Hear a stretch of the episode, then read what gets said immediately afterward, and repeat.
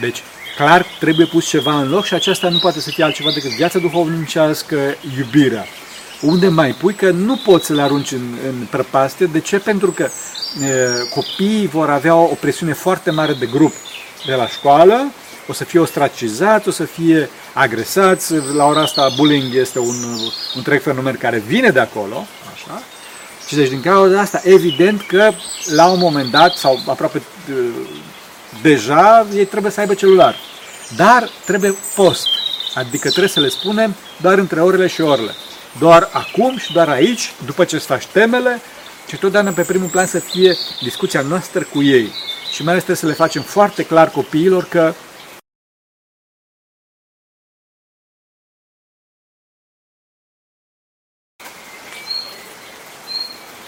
Bun găsit, oameni buni, la o nouă ediție a emisiunii noastre de Suflet Ferestre către Suflet.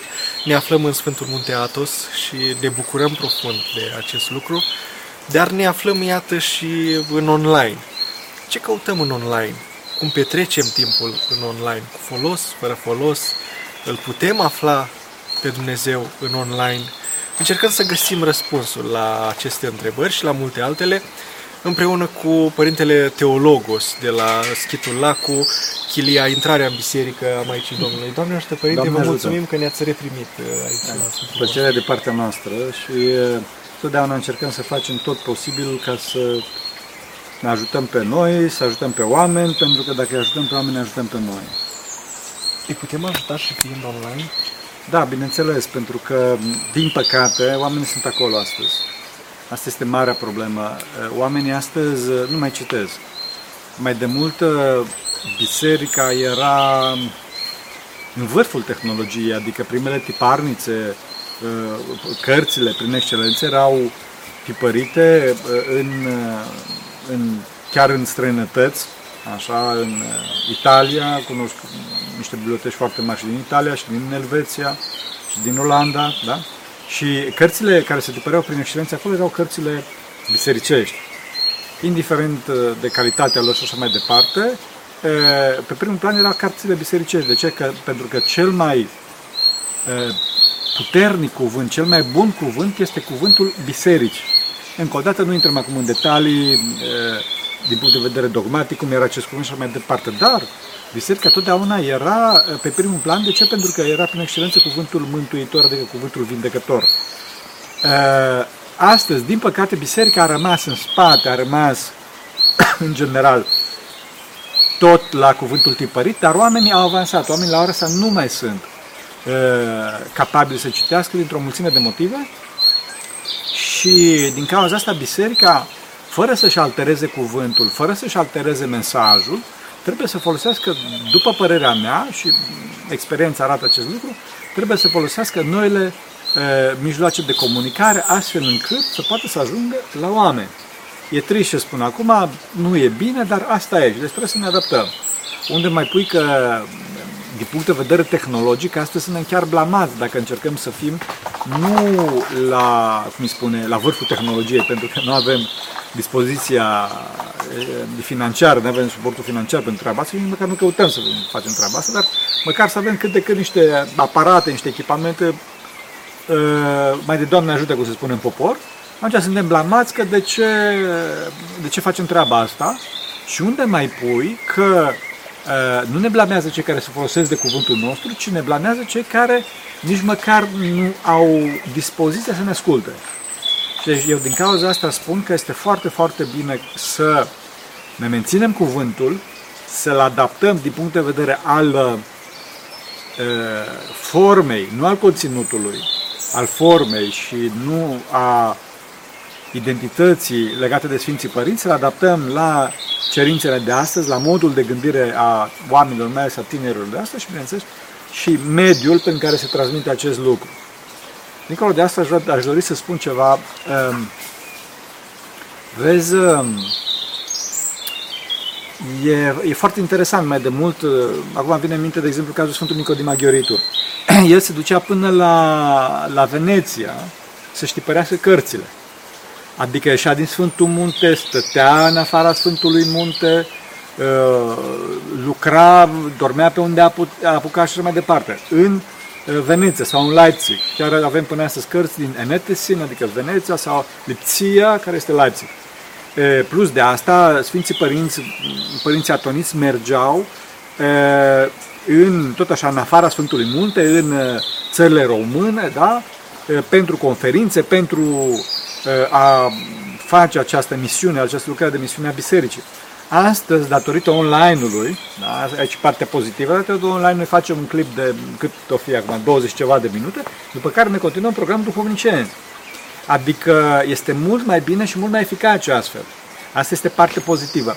Partea negativă aici este e, în ceea ce privește cei care se uită la noi, că e, Bun, se uită la noi și nu spun că eu sunt cineva, că din păcate nu sunt, bine ar fi să fiu, dar în loc să se uite la mesajul bisericii, ei se uită și la altceva. Acolo este problema cea mare, adică internetul este foarte periculos, de ce? Pentru că pe internet oamenii își fac voia. Și dacă oamenii își fac voia pe internet, voia oamenilor fiind o voie păcătoasă, atunci, de cele mai multe ori, uh, ei își caută împlinirea patimilor, împlinirea păcatelor pe net. Asta este marea problemă cu internetul. Desigur că dacă s-ar putea închide internetul, slavă lui Dumnezeu, și să se revină la cărți, slavă lui Dumnezeu. Dar, din păcate, lucrul ăsta nu se poate, este un dat, nu o să cadă internetul, poate odată cu cele trei război mondial, dar datorită faptului că este un dat, noi folosim acest dat și încercăm să-l folosim în sens pozitiv, adică cât de bine se poate.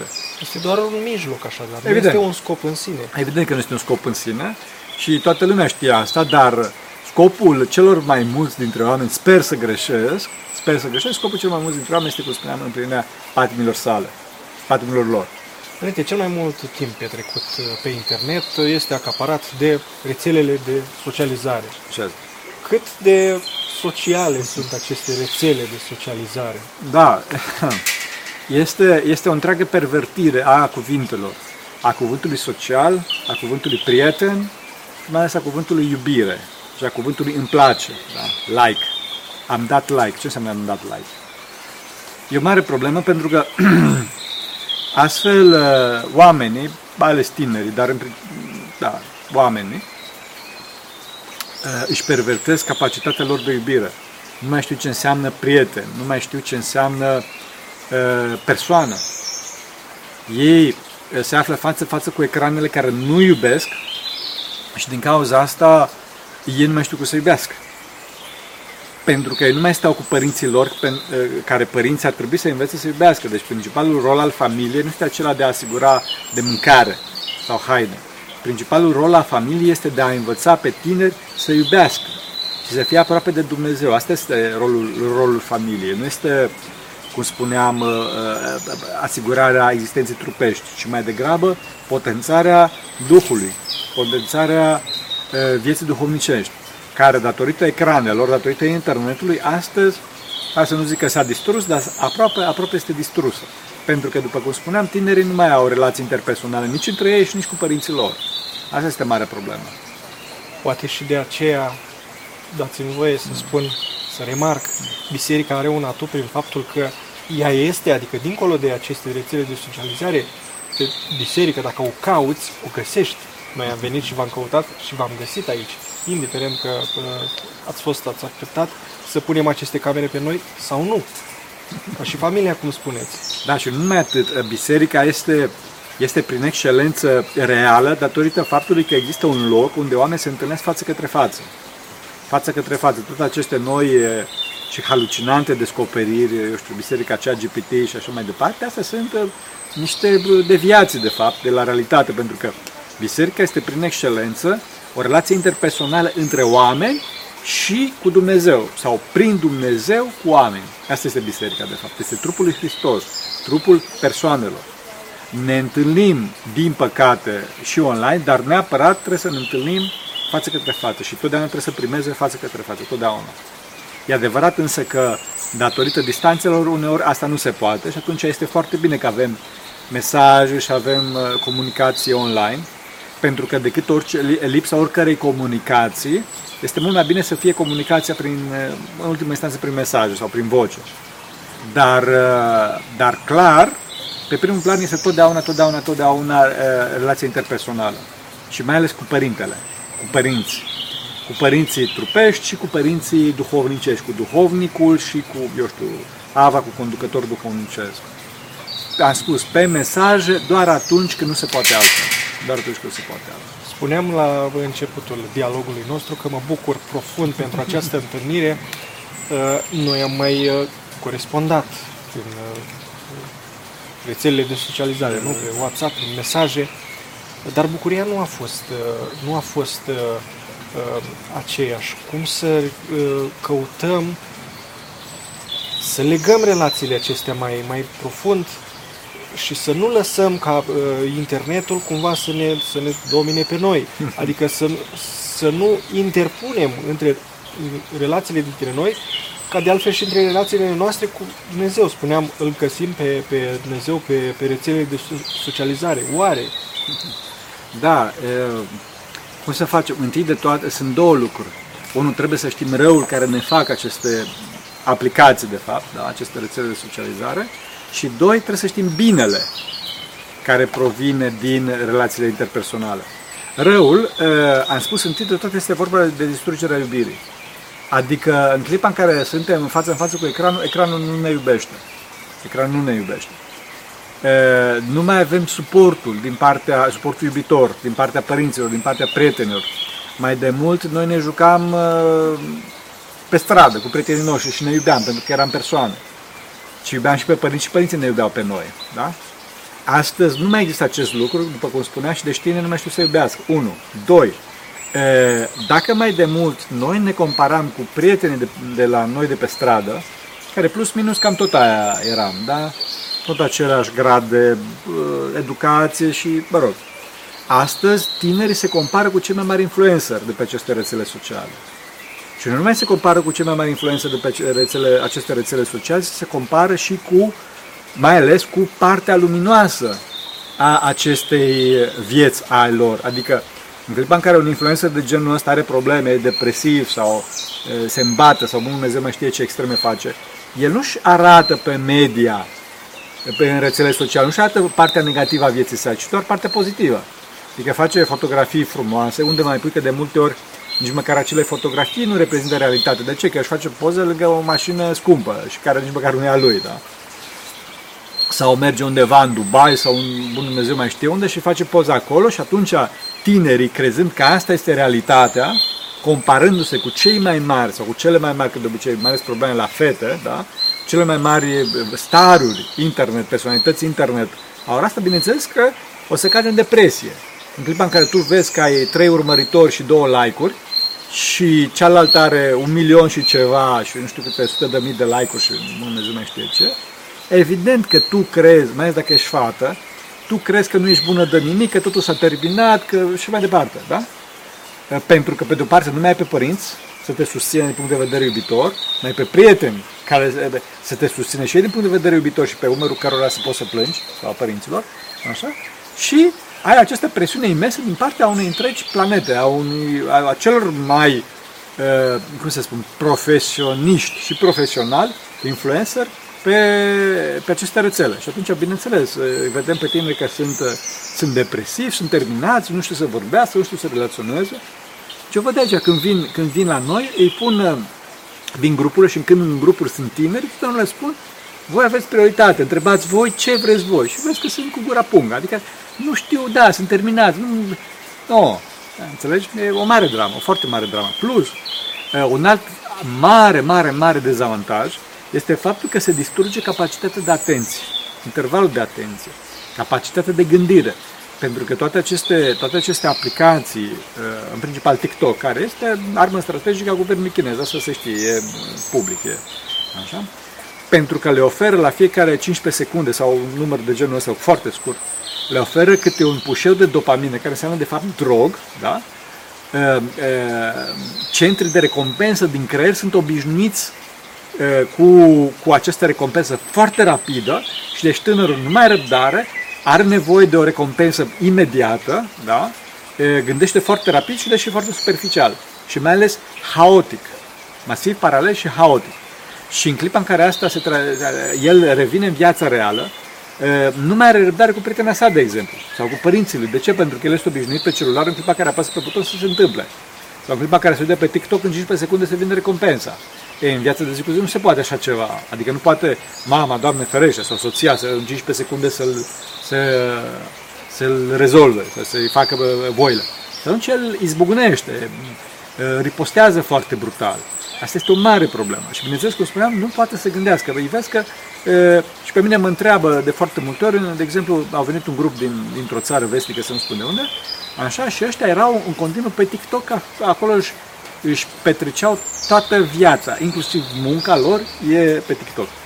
Și începeau să mă întrebe, spuneau, părinte, cum să postim? Da, postul este foarte important. Părinte, cum să ne rugăm? Da, da, deci cu rugăciunea ajunge la 20. Părinte, cum să... Sta, sta, nu mai, mai, opriți-vă așteptați puțin să vă răspund.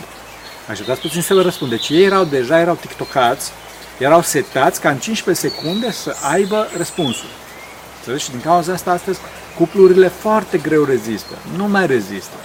E, și pentru că vorbim de, de rețele sociale și acum ne-am apucat de TikTok, în 15 secunde n-ai ce adâncime de gândire să pui și evident că vor fi promovate și asta este, cum îi spune, este, uh, Doamne ajută-mă, este în mod voit făcut de către guvernul chinez, sunt promovate carnalurile, carnea, patimele, da?